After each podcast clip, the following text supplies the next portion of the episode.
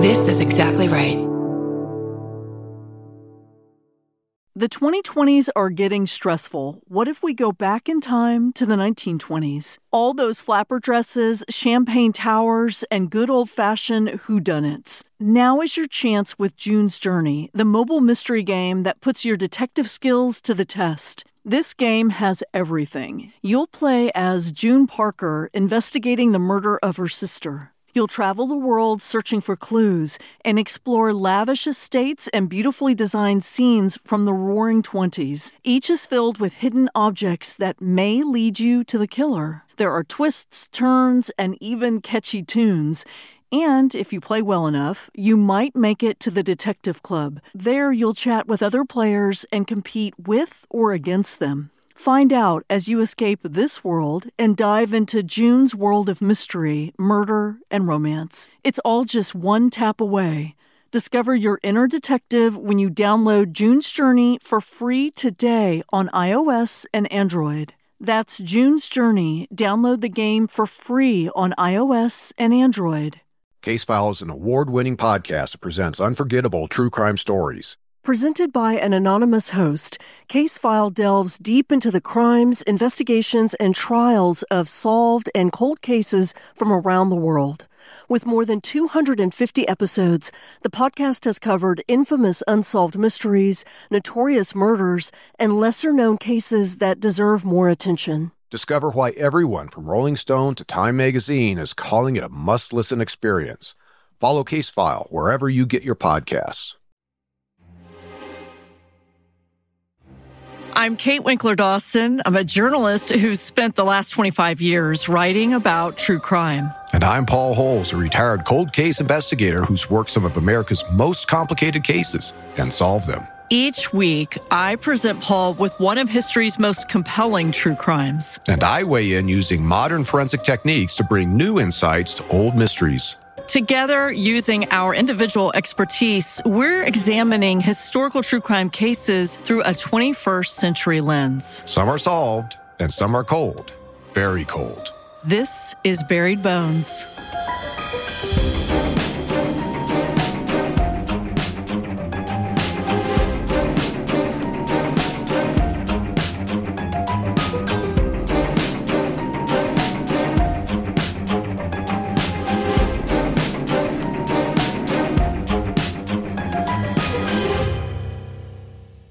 Hey, Kate, how's it going? It's going well. Tenfold More Wicked season nine just began, so I'm really excited. It's about this man in 1840s England who wants to get away with murder, and we'll have to find out if he does. And there's an unusual method about how police are pursuing him, and it makes history. So this is a case that you really can't miss. There's so many twists and turns. It's just a crazy story. It's a great story. But enough about my projects. What's going on with you, Paul? Well, I'm actually, you know, super excited now out here in Colorado, the, the weather, even though, I mean, we're still, it still gets cold. We still get some snow. We're really starting to move into the springtime.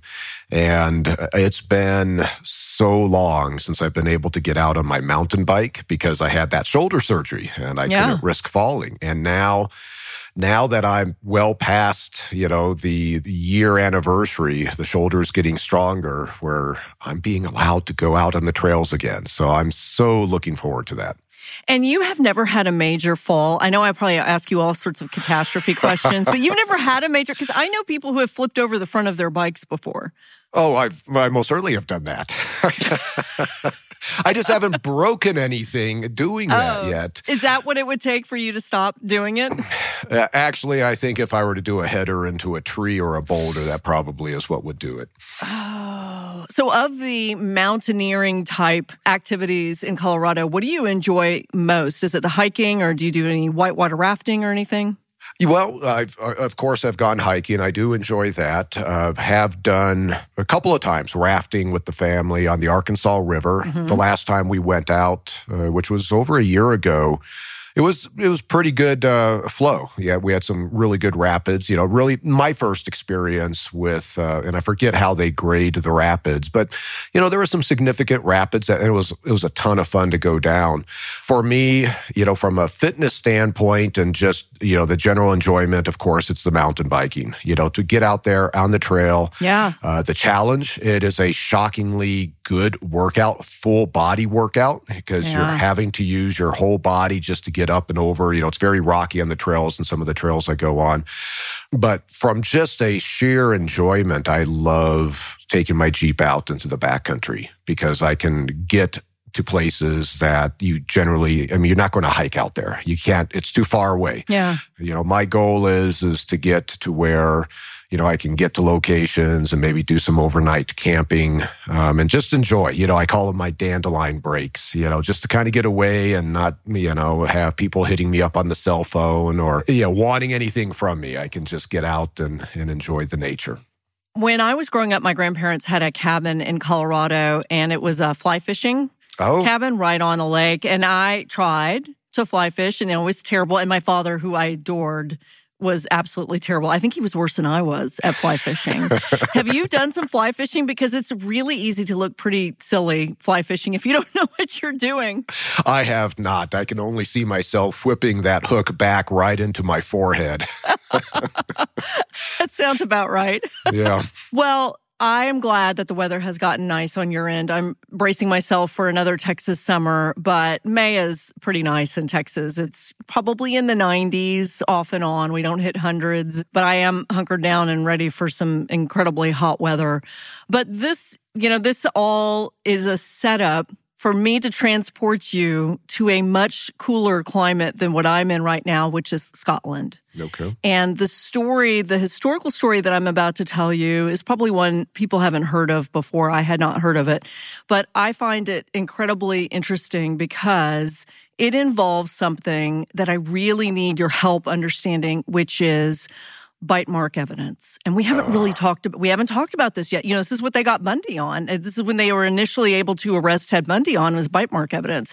And I know it could be good and it could be bad. So I have a lot of photos for you and I have some, to me, upsetting crime scene photos, but this will be an interesting case for you to look at. okay well let's get going Okay, let's set the scene. This story is happening in the late 1960s in a place called Biggar, Scotland, which is a small town in Scotland. And it has a population of between two and 3,000 people. Not a big place for Biggar. And it's a quaint town, doesn't have a reputation for a lot of violent crime. There is more violent crime happening in Scotland in the late 1960s, which is also the case for the United States something dramatic like what I'm about to tell you happening in this area of Scotland would have been pretty unusual. So let's talk about the victim. The victim is a 15 year old girl named Linda Karen Peacock, and I'll just call her Linda from now on. So she was born in 1952 youngest of eight children. Every adjective I've ever told you about these victims that we label as so-called innocent, the way that we define innocent in crime, I find problematic sometimes. Oftentimes it's white and it's young and it's virginal and, you know, all of this. And so it kind of bothers me when I read the list of adjectives over and over again, beautiful and lively and, you know, attractive, attractive, attractive. But Linda really fits into typical 15 year old, big family. She spent a lot of her free time riding horses, not known to really date at 15. And she's from this small town. And the afternoon of when everything starts to happen, she was tending to horses at a nearby farm. And when she finished working at the farm, she went to her house for a couple of hours. And then she went into town to meet one of her friends who was a girl. And they spent a couple of hours together. And then the two of them said goodbye at about 930 at night, which is when Linda began taking a walk home. It is dark at this point. And again, this Biggar is not a place that has a high crime rate in particular at all. So she felt safe in this time to be able to start to walk home on her own. She was spotted several times while she was walking home by different people. One is a 67 year old man named David Lennox. And David was talking to a friend of his in front of his house when Linda walked by and they knew each other. And she stopped and chatted with both of these guys for about 20 minutes. And then she left. So we have somebody who's seen her between 9:30ish and 9:50. They've been chatting. She spotted again about 70 yards away from David Lennox's house it was a local farmer this time who's driving by and he saw her and he said hi. And he said he was going to give her a ride home, even though she wasn't far away, but he had a bunch of his dogs in his car with him. So he didn't give her a ride home. So she continues on and she gets to St. Mary's Church, which has a graveyard attached. And between 1002 and 1008, there were a lot of witnesses who saw two unidentified people in the cemetery where Linda was last seen. She is not seen in the cemetery. She is not identified positively as one of those people, but she had to walk through the cemetery to get home. So even though people couldn't identify the woman or one of the people in this pair who are in the cemetery talking at 10 o'clock at night, it's assumed that Linda was likely one of those people. It fits the timeline. So, so far, you understand where I'm going here, right? She encounters somebody in the cemetery or she potentially schedules a meeting with somebody in the cemetery, which just seems like a bad setup for a movie or something. Yeah, or somebody follows her into the cemetery. Exactly. So this this case is happening. I, I, was I was surprised. You said in the 1960s. What year was it? 1967. If she's born in 52. 67. You're right. Okay, so this is you know relative to what we normally talk about. This is a fairly recent case. Mm-hmm. So imagine, yeah, I've never been to Scotland, but this town, those small, you know, they're going to have street lights in town. Mm-hmm. Is there any lighting available in the cemetery? You know, that's what I'm kind of wondering as I start assessing the witnesses and what they see. And I, am not expecting you to know whether there was lights out. Right. And did the witnesses, are they able to tell, even though they can't identify the two figures in the cemetery, are they able to say that one is a woman and one is a man? Or is it just two unknown figures that appear to be interacting in the cemetery? My understanding is very poor lighting. I would also say if it's a cemetery, which I'm assuming is going to be quite old, then probably there are no lights available. It would have been closed by 6 p.m. or sometime. So I don't know if they would have just naturally had lights available then anyway. And no, it doesn't say, they couldn't say a man or a woman. They just saw figures, they saw silhouettes. Okay. And, and the cemetery, I mean, I imagine the cemetery is centuries old. Yeah. So it's possible that you have some of these larger mausoleum style structures in the cemetery versus just small headstones. So visibility potentially at certain parts in the cemetery may be obstructed just because of the types of graves that are present in this historic cemetery. Well, this transitions us into a nice little show and tell so let me show you a photo of the cemetery. Oh. It's not particularly big. This is basically in a field. So she would have walked kind of around this pathway, I'm assuming.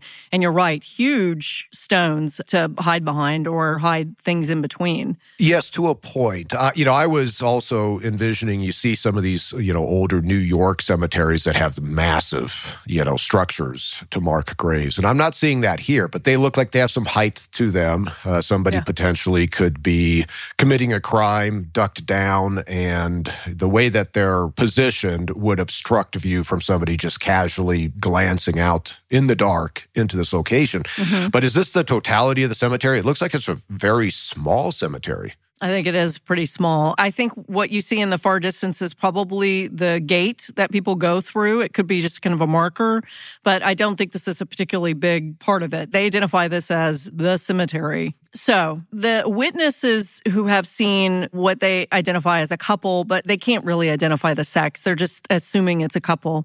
The first witnesses were a couple who were driving by and they spotted two people standing together about 15 yards inside the cemetery at St. Mary's Church. And actually the couple said to one another how weird it was to go on a date at a cemetery. No kidding. so they must have looked and thought, probably a woman. One was probably more petite than the other. And then there was a local man who reported seeing the two people around 10:20 p.m. So you have Linda leaving her friend at 9:30. She's having a discussion with two men she knows from 9:30ish until 9:50, maybe 10 o'clock. And then we see these people in the cemetery. And now at 10:20, you've got the last people to see this couple in the cemetery. Now, this local man who saw them at 1020 is key because he says, along with actually a few other people, that they heard someone screaming in the cemetery. But nobody goes in to investigate this. And things get quiet. Everybody in Biggar goes to bed. And Linda's parents become alarmed because she didn't come home on time that night. She had a curfew. And almost immediately they call the police. And the police, recognizing that this is someone who is not in an at risk lifestyle, someone who people knew in the town and was someone who unlikely ran away, they start driving around. The police start driving around looking for her. And she was discovered, I think, pretty quickly. 6:40 in the morning, an officer notices that the cemetery gate is open and she is found dead lying on her back between two gravestones underneath a tree which has, you know, some markers on it. I want to show you first. We're going to go back to the photo because I bet you did not notice in this part of the photo her body was actually in that photo that I was showing you. Do you see down here where it says 7 8? That's her body. That's where she was found. So I'm I'm looking at the picture of the cemetery, which is from the side. So all the grave markers are facing left and right in the photo. So I'm looking at the side of the grave markers, and then you have the one grave marker that's in the front of the photo.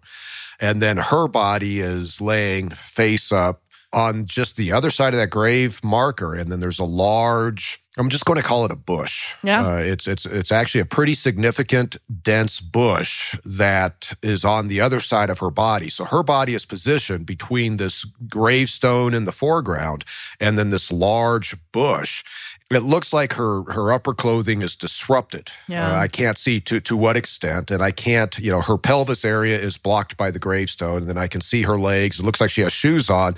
I'm not seeing anything on her legs at this point, so I don't know if she's like nude from the waist down etc. So I mentioned she's lying on her back between the two gravestones or near the gravestones and underneath a tree, which you and I both agree it looks sort of like a bush.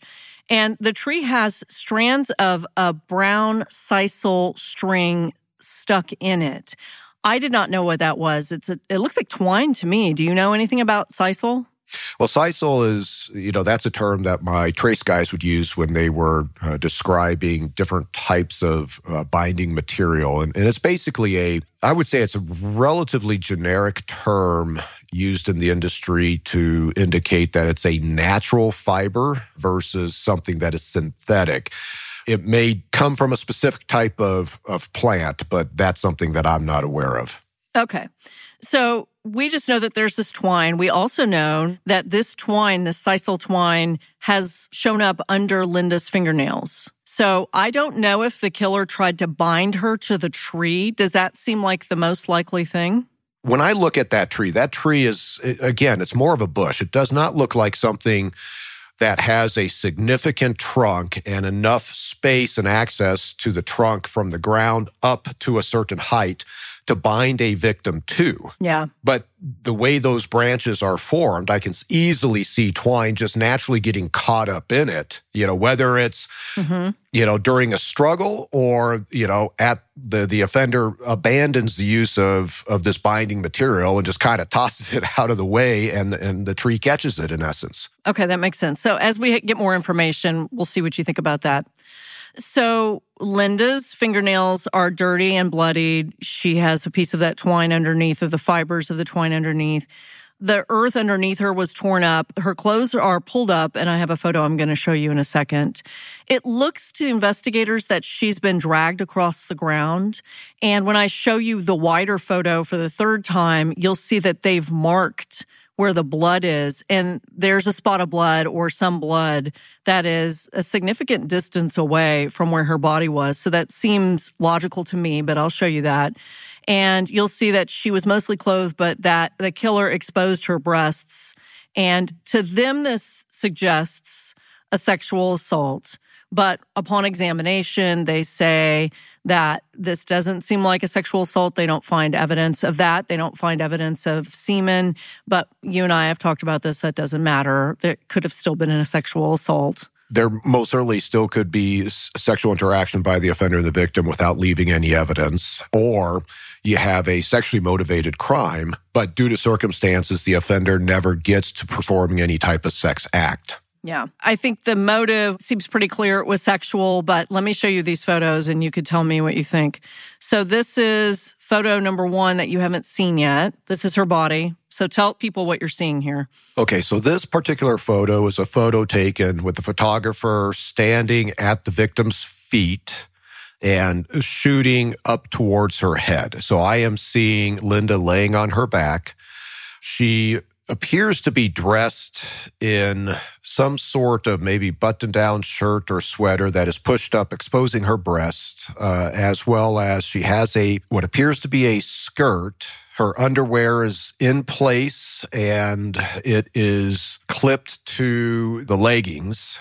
Mm-hmm. And I'm not sure if, if this would be considered a garter type of garment. And her head is looking over to her right hand. Her right arm is up in a position at a 90 degree angle with her hand uh, laying back above the head. And the jacket, I'm assuming that she was wearing, appears to have been pulled down the length of her arm and possibly is even off of her left arm, though I can't see her left arm in this photo. It's behind the gravestone. Then I'm seeing it appears that on her exposed chest, abdominal area, as well as the, on the top of her skirt, it almost looks like it's droppings from the tree. Yeah. For me, that's significant from a sequencing standpoint uh, because this is now showing that the material from the tree has likely dropped onto her after she's lain in this position and after her breasts and abdomen have been exposed. And, and right now I can't make anything out of that. It's just that that's something that always has to be paid attention to is anything that can provide sequence information at the crime scene. So I'm looking at that going, okay, if I'm correct and this debris is from the tree, then it, it is dropping down on her after she's been positioned here, likely, and then after her uh, upper body has been exposed. Well, let's talk about the sequence of events that you just mentioned. I want to go down to that wide photo once again. Notice that they've put these little markers here. So we see numbers one through eight. You can now see her arm that was hidden behind the gravestone. And so look at the different markers and tell me what you think. So to me, it looks like there is blood, which I assume they would say is significant, very far away, or at least, you know, four or five gravestones away from her. And there is blood beneath where her body was found and then her coins and a comb and a purse that are sort of scattered within what do you think this is like a 30 to 50 foot radius in this graveyard? I'm actually using i have to use her body. I'm assuming you know she's probably a 15 year old woman of average height somewhere yeah. you know from 5'2 to 5'5 she doesn't look like she's a, a tiny tiny 15 year old no. Uh, so if i'm looking at her body and just roughly saying that she's she's five foot from head to toe, then it appears that the distribution along this cemetery of what they have marked as evidence is roughly 25 feet from the furthest evidence marker number one to where her body is located. And again, this is this is rough, but it, it does suggest that there is a and it's a linear pattern of these evidence markers. Uh, so this seems consistent with the original investigators' thought that uh, she had been drugged or a struggle had occurred along this linear path up to the location to where her body is ultimately deposited. Now, the observation that I'm going to make here is where her body is is significant because she has been positioned by the biggest structure in the cemetery, which is that tree. Yeah. And and I think that is purposeful by the offender. He is trying to hide her from the casual onlooker. And I don't know, you mentioned possibly that the entrance to the cemetery was in the backdrop of this photograph. Well, her body is on the other side of this tree, which would basically, in essence, act as a blind, preventing people from seeing her body if they are down by, let's say, the road going into the cemetery or at the cemetery gate. Yeah. From the onset, to me, looks like a crime of opportunity, but we don't know. What do you think? So far, do you feel like this is someone who was stalking her, someone she knew, or someone who, you know, happened to be in there and was looking to pick off somebody who was walking through it late at night? I think all theories at this point in time are equally possible. Don't know enough about the person that she is seen with in this cemetery.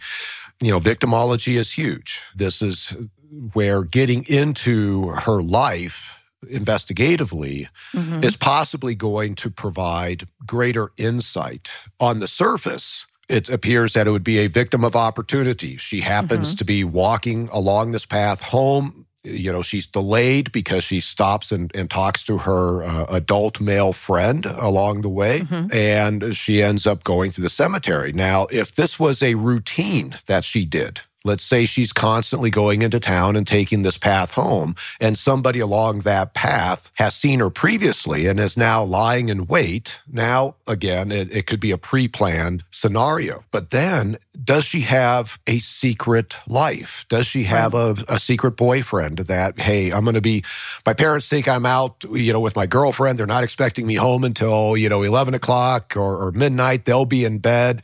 We can meet up in, in the remote location of the cemetery where, you know, nobody can see us to report us back to my parents. You know, so that's part of the investigative process is to figure out, well, which is the most likely scenario. Well, so far, the investigators say that she has no personal life other than her friends. She doesn't seem to be dating anyone. Her friends say she wasn't dating anyone.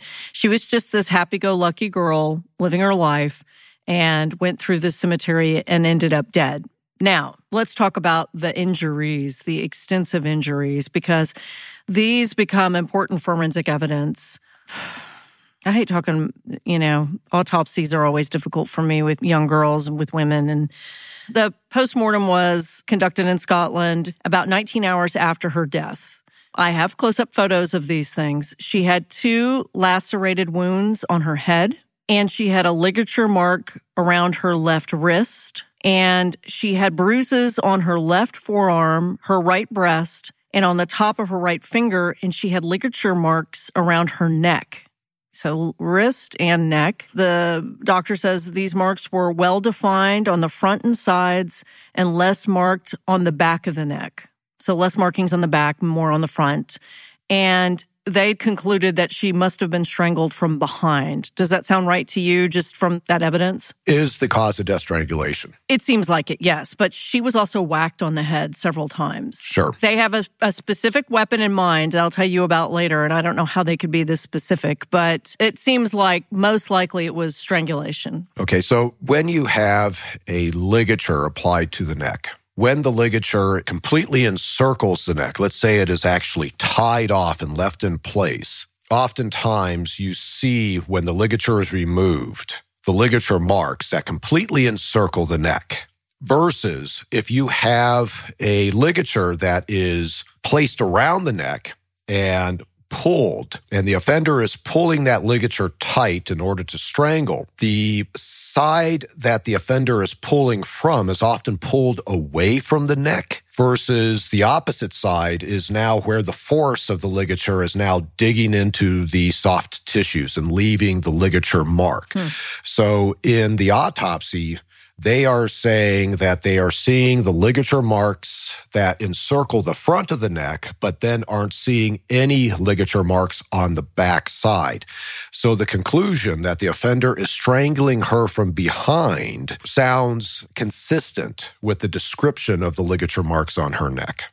Okay, let me show you the photo. And I want you to ignore the bruising around her breast area for now and just look at the ligature mark and tell me if this tallies with what you had thought about. So this is a close up and you see the ligature mark up there. And in the notes, it says, in the mortuary, the marks on the breast and neck are seen. This is 19 hours after she was discovered. The ligature mark is most marked anteriorly. Is that right? Anteriorly? Yes. So the anterior is the front of the neck, posterior is going to be the back of the neck. The mark caused after her brassiere had been pulled up is clearly seen. The blood in front of the left ear must have clotted when she was vertical. I don't have photos of her head injury. Okay. So this is a substantial ligature mark. It's a very thin ligature mark that has abraded the skin. And at least in this photo, which is a photo taken from her left side, I am seeing the ligature mark that comes up from the left side of her neck in circles around the front of her neck underneath the chin area and then can't see the other side. But I'm assuming that the right side, based on the previous description, is just like the left side. This is entirely consistent with my experience of seeing ligature strangulation. You know, of course, at autopsy, I'd want them to be noting that petechia was present in the, the eyes. There was congestion, pulmonary congestion, all the hallmarks of strangulation. But based on what I'm seeing, this ligature mark on her neck is consistent with the application of deadly force to her neck. The blood flow that is in front of her left ear, they use the term dried. Uh, yeah, so blood flows with gravity. So if she has an injury to her head, and that's the reason for the bleeding. She was upright when that blood stream, if you will, flowed down more in her left upper jaw area in front of the ear and then dried before she was on her back. The blood flow would then have curved if it was still flow actively flowing and she now is put on her back position. So she's upright for a period of time after receiving a bleeding injury to her head. Do you think that the blow comes first and then the strangulation? That makes sense to me as a sequence of events. I would say that that is the most likely scenario because this strangulation, in all likelihood, is fatal. So there's no reason for, you know, the offender after she is now, uh, you know, unconscious to have kept her upright and then hit her in the head. So in all likelihood, the offender is hitting in the, her in the head to gain compliance and control. Whether or not she is knocked out, who knows, you know, but after that, now the offender is probably using that twine that is found in the tree, whether it's the same length of that twine or he had a different length that he took with him.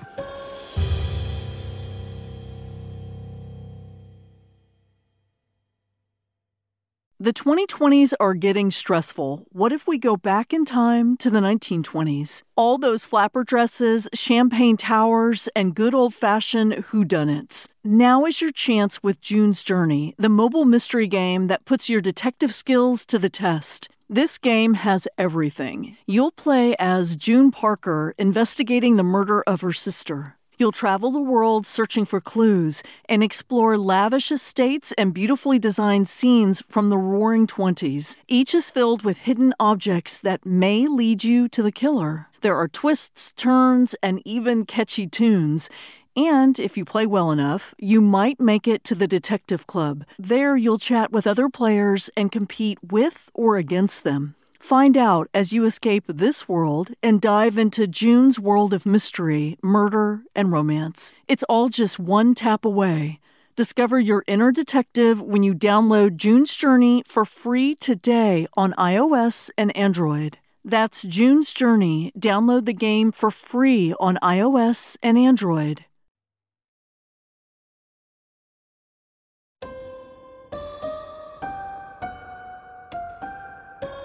Now we're going to talk about the bite marks because she did have those injuries. This became the most important evidence. There were severe bite marks in the lower quadrant of Linda's right breast.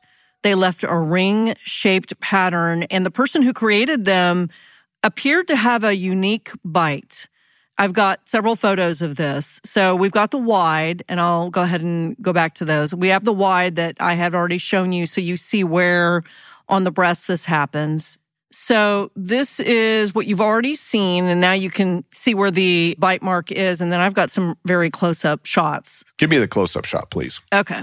So here's one. This is the right breast. Yeah, so you know, in, in, in terms of taking a look at this photo, this is a photo of uh, her left breast that is purposefully focused in on sort of the the medial surface of her left breast, where there's this very large and I will say indistinct contusion like injury. There's a scale in the photograph. So this, this large, dark contusion like injury on the inside surface of her left breast appears to be up to two inches in length from head to toe direction. Now, kind of going back to our earlier discussion about they're saying this does not appear to have any signs of sexual assault. Right. This is a sexual assault. She has a mark, which I'm assuming they're, they are concluding is a bite mark with suction. Mm-hmm on her left breast. There is no other way to characterize this as a sexual assault. Yeah. Now, they may be saying, we don't find any injuries vaginally. We don't find any semen vaginally. Well, that's just part of a sexual interaction that an offender does to a victim. Offender may bite the victim's neck. That is a sexual assault, even though it's not considered part of the sexual anatomy on the body. Here, this is on her left breast. There is no question. Right. This is a sexually motivated crime. Now, let me ask you could anything else have made this marking other than teeth marks? If you were just handed this photo and don't know anything about the case, would you assume this is anything but teeth marks? No, in fact, you know, this photo is is a little bit grainy. You know, the resolution is is relatively poor, but with what I can see of this mark, I couldn't even conclude that this mark was a bite mark. It is eh, what I described as just a large, somewhat circular contusion that has some darker areas in it. I would need to see a better photo to see if I could see distinct teeth marks. And I see where you're scrolling to now. There's a sorry, Paul. different photo here. Is this any better? So it's the note says the right breast has been enlarged, showing clearly the ring marks A and E and abrasion C. The guidelines for the orientation of the bite mark are shown. So is that really teeth right there? Is that what the, they're trying to show you? Well, with what I am seeing, and again, you know, just just for the listeners, this is a clearer photo that the previous photo was really showing a lot of the, you know, undersurface type of bruising that was obscuring the surface marks to the skin. Now, what I am looking at is, in essence, around the outer part of this circle are five what I will describe as punctate injuries mm-hmm. as if the tip of a pencil had been pushed in at each five of these points. And they've labeled these five A, B, C, D, and E. C is the most significant in terms of the amount of damage it's done to the skin. And then inside these five punctate marks, that's where there appears to be some bruising. Mm-hmm. And, you know, they mentioned that there is uh, a suction, like a hickey type of formation that's occurring in the center of this. I can't conclude that based on this photo.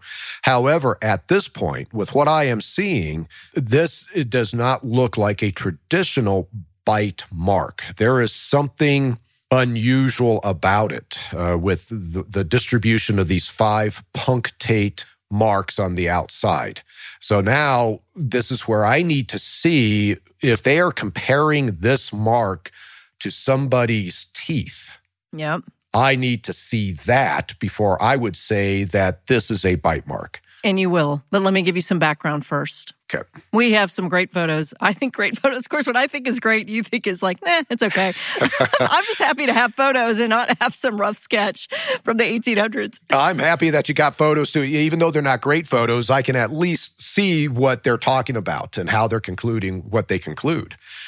So we've got Linda Peacock, who is now the, the autopsy has been completed. The police are gathering evidence and her family within a few days buries her in just a sad footnote in the very same graveyard. Oh, wow. Where she had been killed. It must have been the only option, I guess. I don't know. Boy, how terrible. Yeah, I don't like that at all. No. I wonder where her grave is relative to where her body was found. I don't know. And I wonder if there's a bigger graveyard, you know, that we don't see, but boy, it looks pretty isolated and it doesn't look very big. No. So now the police are under pressure, of course, because you've got a small town and everybody is under stress and they want answers. And as I said, two to 3,000 people in Biggar normally, but when she's killed, which is uh, Saturday, August 5th, there has been a traveling fair that stopped into town. I know the damn traveling fairs who doubled the population. so the police interview everybody. So they interviewed around 3,000 people between Biggar and the people who came in this traveling fair. So they've got their list down to about 29 people and they start taking the dental impressions of these 29 people. And almost all of the 29 people are students at a school that is a boarding school for teen offenders. Okay. So now they've got a, a, large percentage of these remaining 29 that are coming from this one facility. Right do they narrow down onto a particular person? They do. So there is a student at the Loaningdale School named Gordon Hay. He is 17. And, you know, they have looked at the faculty in this place. And by the way, it's a minute and a half walk from the cemetery. Okay. So they've taken the impressions from the faculty and the students. They were examined by experts, cast into molds. And very quickly, you know, these impressions were eliminated. Everybody except 17 year old Gordon Hay. So here's the description before I tell you more about Gordon Hay. His teeth had pits in the upper and lower canines, which analysts believe could have caused that weird ring shape. He also had a fractured upper left central and a few distinctive cavities, which they think might have caused this bruising that we saw. And I have photos of his teeth. All right. I'm already very skeptical, but let's go ahead and let's take a look at his teeth. Okay. So I am unfamiliar with teeth. In the order of things, I'm going to give you just a wide real quick. And then they have close ups of the upper and the lower. So this figure 16 says shows model of Hay's teeth on a dentist articulator. And I also have his actual teeth. But this is what they're saying it looks like from this angle. So I'm yeah, I'm looking at basically this cast of Gordon's front teeth, in essence, as if he were standing in front of me and I'm seeing the left side of his mouth. It looks like he's missing a tooth on the left side lower jaw towards the front. However, he does have all his teeth, with the exception. In fact, on the left and right side of his mouth, now that you scroll down, I'm seeing that he has a gap. So in essence, it appears that the front on his lower jaw, the six front teeth are all present. And then both on the right and left side of his lower jaw, he has the same gap, like uh, the yeah. teeth that just didn't grow in.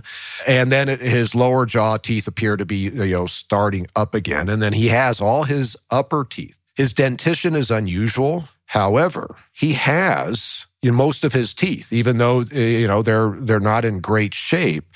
And if he were to bite down on skin to the point of leaving a mark, I would expect that these teeth that are present would be leaving marks in that skin. And I'm not mm-hmm. seeing that in her injury.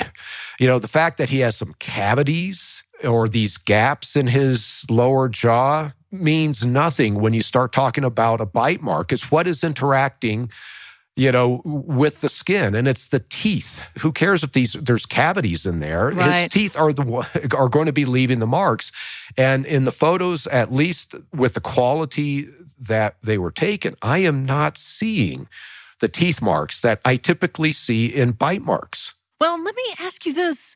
We might assume that he left these after she was already dead and she's lying still, but doesn't it seem to you a little more likely that whoever killed her did this while she was still alive? She's moving. Is there a way to get an accurate picture of someone's teeth on flesh if the victim is moving around? This is really part of the problem when we get into forensic odontology and bite mark analysis yeah. is it's the the substrate in which the bite mark is left. Skin generally is really a very poor surface to record bite marks. You can see, you know, some of the individual teeth marks in the bite mark itself. And of course, if there is movement while the bite is being applied, oftentimes the teeth will slide on the skin, abrading it. Mm-hmm. Odontologists historically you know most of the bite mark analysis is usually on on skin yeah. which is a soft tissue and depending on where on the body it is there's a lot of pliability you know especially on the breasts and oftentimes there's so much distortion that these odontologists that have favorably compared uh, let's say a suspect's teeth to the bite mark evidence, they often have overreached in their analysis. Yeah. And now I'm I'm looking at the photo that you presented of this mark on her left breast, and I question if it's even a bite mark with what I am able to see. I agree. Now, let me do my due diligence here and show you the rest of these molds and his teeth, just so that I can say I showed them to you. But everything that you say makes sense in everything that I have researched for the books that I've written. These are more models. I mean, this is a different point of view of something you've already seen before. And then we have his photos of his actual teeth. I don't know if this is telling you anything new or not. It really comes down to the sample that you're given is not, I don't think there's any way to determine whether or not this was actually a bite mark. And we can go back up and look at it again if you'd like. With the photos that I'm looking at at Gordon's dentition and his teeth, you know, for me, what is significant is, is that he does have, in essence, most of his teeth. Yeah. And with what I am seeing in that photo of those five punctate marks, it almost looks like if you were to draw a line linking from punctate mark A to B to C to D to E, it looks like it's almost a perfect pentagon. Yeah. So this is where I really, if this is truly a bite mark, I really struggle to where they could effect any type of comparison from this to anybody's mouth. Boy, they did. They did. They said conclusively he's the one who did it. He is arrested on November 24th, 1967. So this was three or four months after this happened. So let me tell you a little bit about Gordon because I know we've said this is shaky evidence, but he still might have been our guy just because they can't pin it on him. There's a lot about Gordon Hay to unpack. So he was born in 1950. So he is a couple of years older than Linda is. And he was athletic. He played soccer, but he always had problems academically. He didn't have a lot of close friends.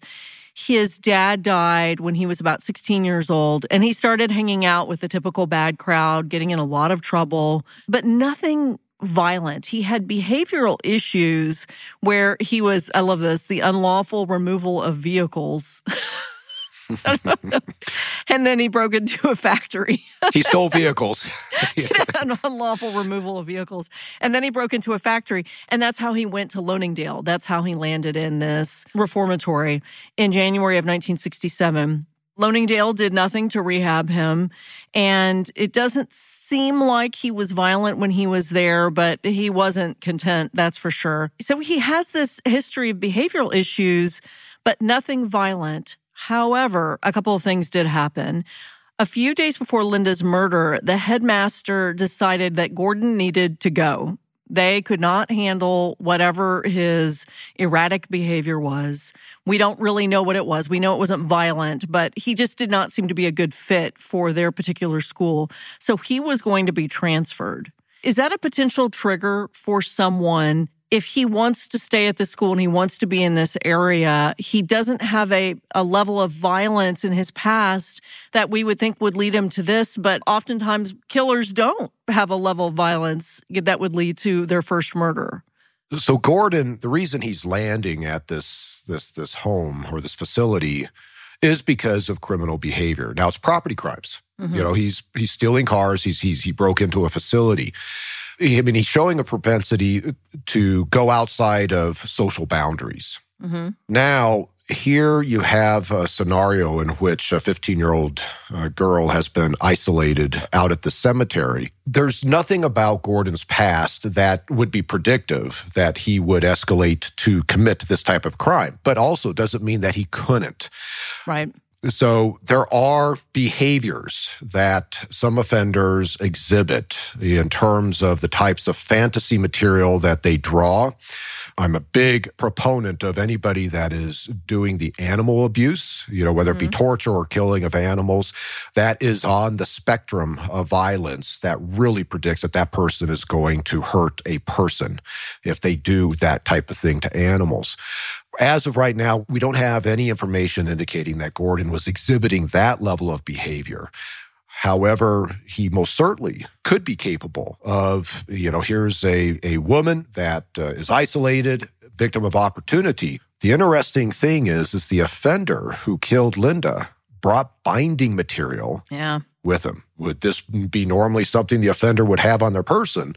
Or was this a planned attack? This offender either knew that a woman would be coming through that location that night and brought the binding material with him, or he's out on the prowl and was going to find a victim that night and was prepared with the binding material.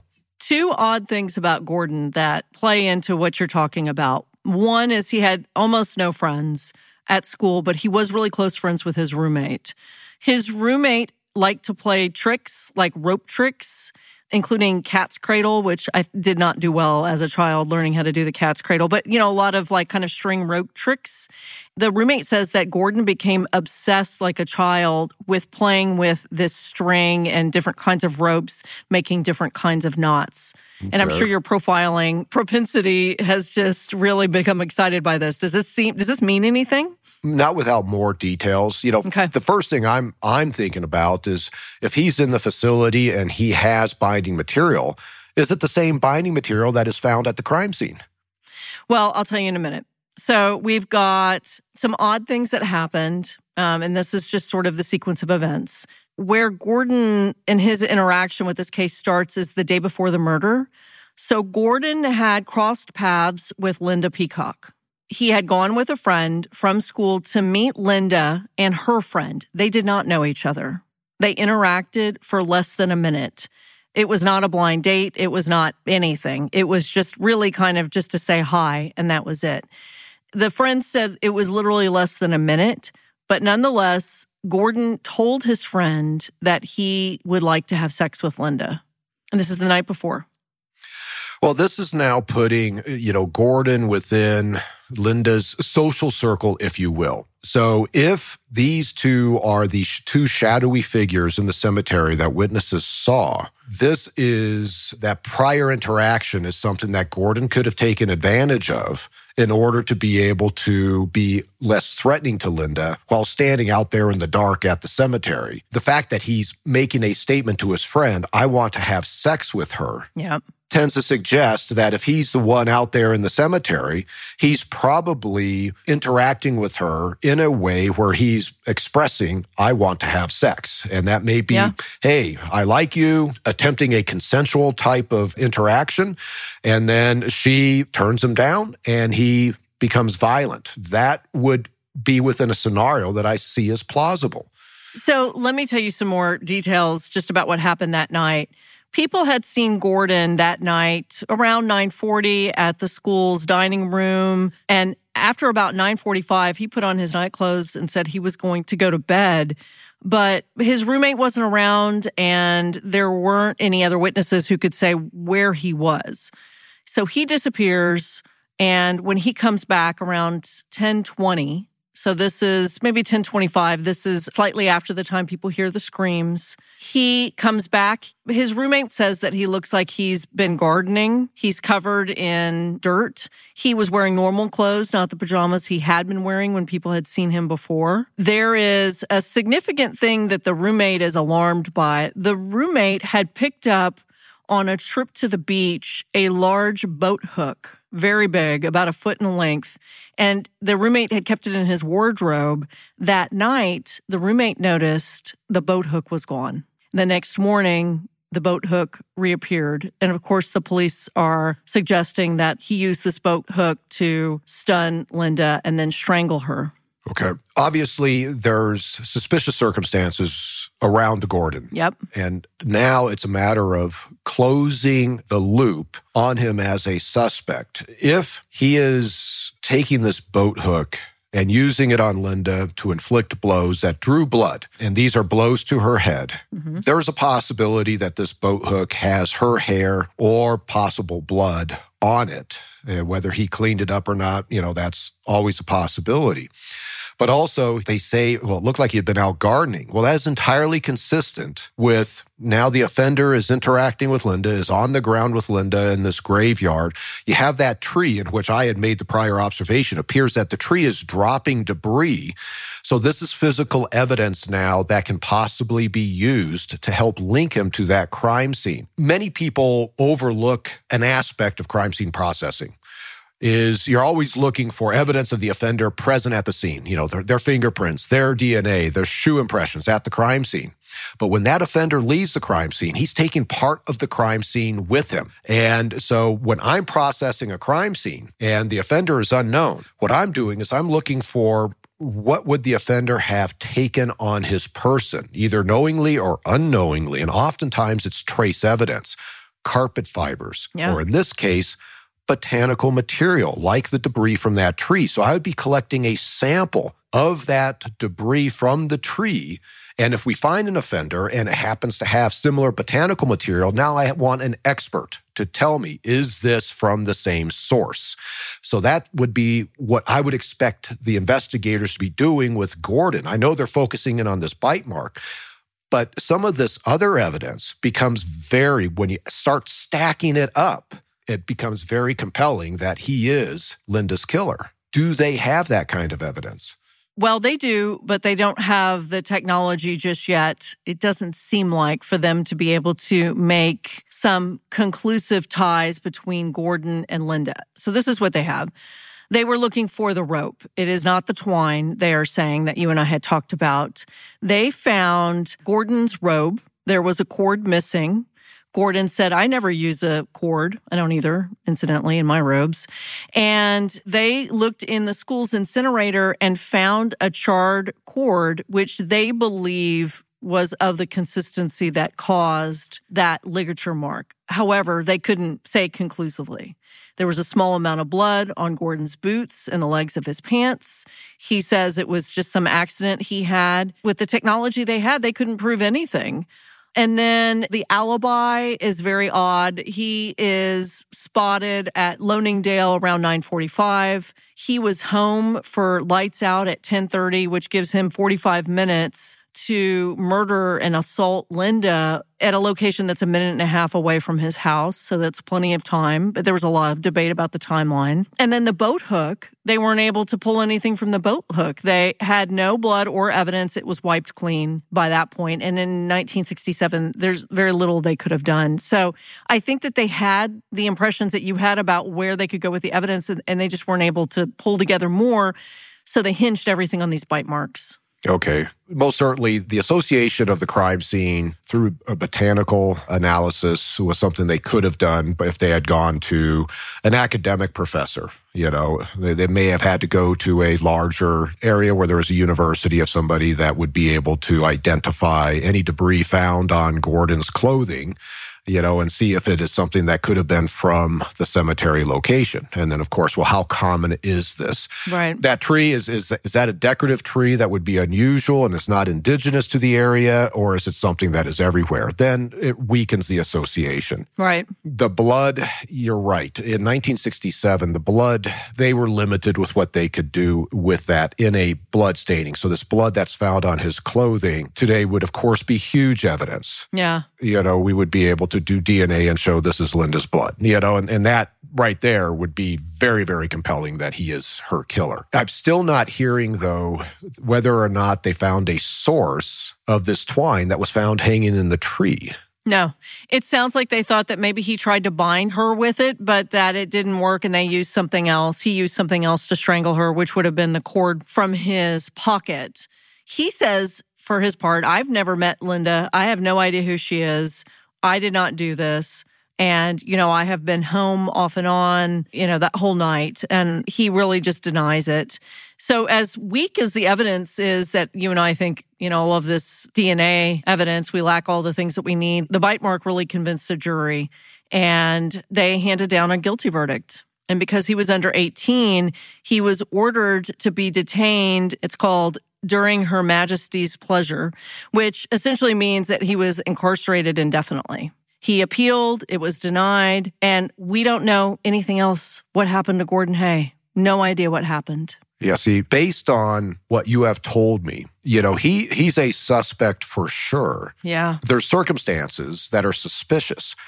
I personally don't hear anything that is probable cause for even arrest. The bite mark, as I mentioned before, with what I'm seeing, I can't determine that that's a bite mark. I think they overreached yep. to compare Gordon positively to that bite mark. So I negate the bite mark evidence and I look at what they have and it's like, yeah, he's suspicious. Very. He's a suspect. They need to continue their investigation and build a case against him. He very well may be Linda's killer, mm-hmm. but they don't have enough. And the fact that now that he's been convicted, this just kind of underscores how easy it is to convict using very loose evidence. That's the yep. scary part about any any justice system. And, and, and I'm not sure exactly what was in place in, in Scotland. Was was did you say that's a jury? It was a jury, yes. Okay. And this was significant. And one of the reasons why I picked this is because it was the first time a British court had convicted someone based almost entirely on bite mark evidence. Yeah. Bad bite mark evidence it really does underscore, you know, sometimes, you know, the term junk science is, is something that is bantered about. And sometimes I think that that term is misused by people who really don't understand how really there is solid scientific underpinnings for some of the forensic evidence out there. Yeah. But this is where this term comes in to where now you do have experts that are, they may be well intentioned, but they are overreaching in terms of their interpretation. It is an overinterpretation of the evidence and it has dire consequences when you have an expert come in in front of a juror and they put more weight on that expert's opinions than probably what they should. Yeah one of the things I don't know if I've told you this before, my dad used to say he started the actual innocence clinic at the University of Texas. And he used to say, I'd rather have 50 criminals go free than one person be wrongfully incarcerated. He said that our law has to work in a way where everyone gets a fair shake. And of course, it doesn't happen now. And one of the things that we do talk about a lot with junk science is when it has been misused and then when we are able to pull legitimate things out of it, like bloodstain pattern analysis. And I think they were looking for void marks almost, a void pattern with these teeth marks. And I have a feeling that Gordon probably was responsible for this. We don't know for sure, but it does seem like an awful lot of weird circumstances but I don't think it was enough, certainly, to convict him. Well, my experience uh, working cases is there are suspects which circumstantially become convinced they're involved. Hmm. And then eventually they're eliminated. And this is where you'll hear sometimes very experienced investigators say, I don't believe in coincidences. Hmm. Coincidences do occur. Yeah. And so that's with Gordon. He's a suspect in my book based on the circumstances. Mm-hmm. However, having worked cases in which I've had suspects that circumstantially look great and then they're ultimately eliminated, he may be a victim of coincidence yeah. until there is more convincing evidence in this case, both circumstantially as well as physically, I just don't see how they could have moved forward with an arrest, let alone a successful prosecution. Well, Gordon Hay disappeared. We don't know what happened to him. I would assume at some point he was released, but I don't know. And this is just another one of those messy cases where you think one thing, and I was pretty convinced one way, but boy, if the evidence doesn't back it up. But the bottom line is we're left with Linda Peacock's family, who certainly was in mourning. And it must have been at least some sort of comfort for them to know that their daughter's killer was behind bars. But on the other hand, if they had any doubt about any of this evidence, how terrifying to think that there was someone out there in this small town who might have been a local, who I feel like probably was a local to know about the cemetery and how this would have been isolated and a good time to do this. So what a upsetting case. Yeah. Well, go hop on your mountain bike and I'm going to go for a swim and let's try to uh, think about the next case and enjoy the weather while we can. Yeah, you got to take advantage of it when it's here. Thank you. I'll see you next week. All right, sounds good, Kate.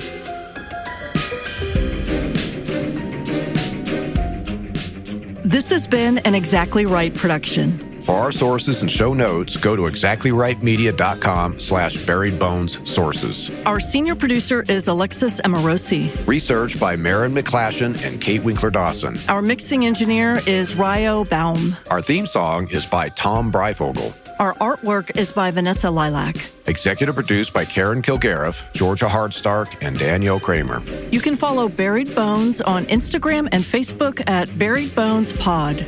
Kate's most recent book, All That Is Wicked, a Gilded Age story of murder and the race to decode the criminal mind, is available now. And Paul's best selling memoir, Unmasked My Life Solving America's Cold Cases, is also available now.